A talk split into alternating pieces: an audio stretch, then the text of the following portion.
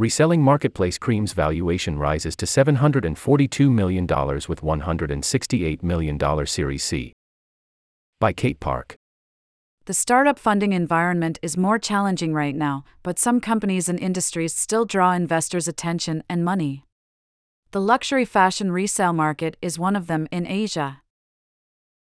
Kream, a reselling platform that buys, sells, and trades luxury goods like handbags, clothing, accessories, said it has completed $168 million, 220.6 billion won, in Series C funding at a valuation of approximately $742 million, 970 billion won, up from $306 million. 400 billion won in October 2021 when it raised a $78 million, 100 billion won Series B round. Altos Ventures, a returning backer, led Kream's latest funding along with Naver, SoftBank Ventures Asia, Mirae Asset Capital, and new investors Samsung Securities and Axiom Asia participating.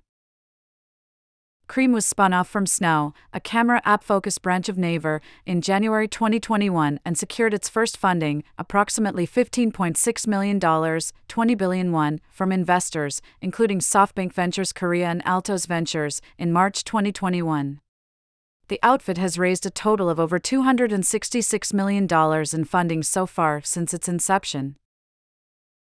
Kream has been making an array of minority stake investments in Asia based peers, including Japan's Soda, Thailand's Sesam, and Malaysia's sneakers platform Shake Hands. More investment will be made, mainly in Asia, Chief Business Officer, CBO, Mingguk Kim told TechCrunch.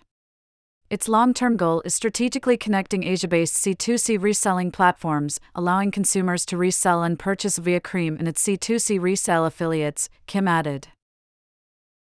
With the Series C financing, Kream also plans to add luxury items and emerging brands to the platform and hire more staff.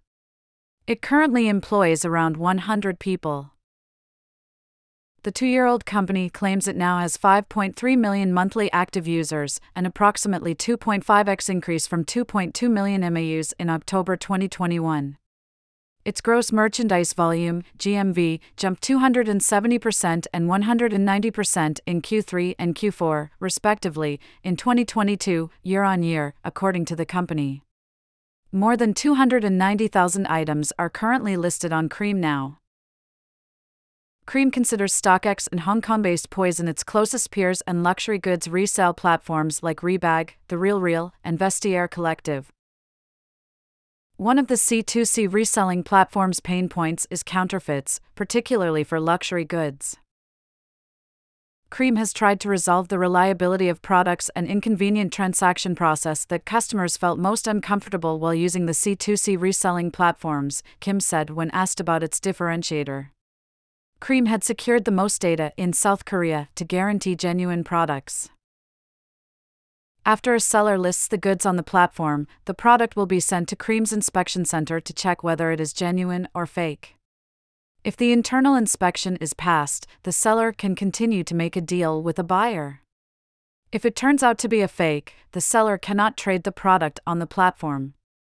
Once the transaction deal is completed between consumers, no refund is allowed, but the buyer can resell via the platform, a company spokesperson explained.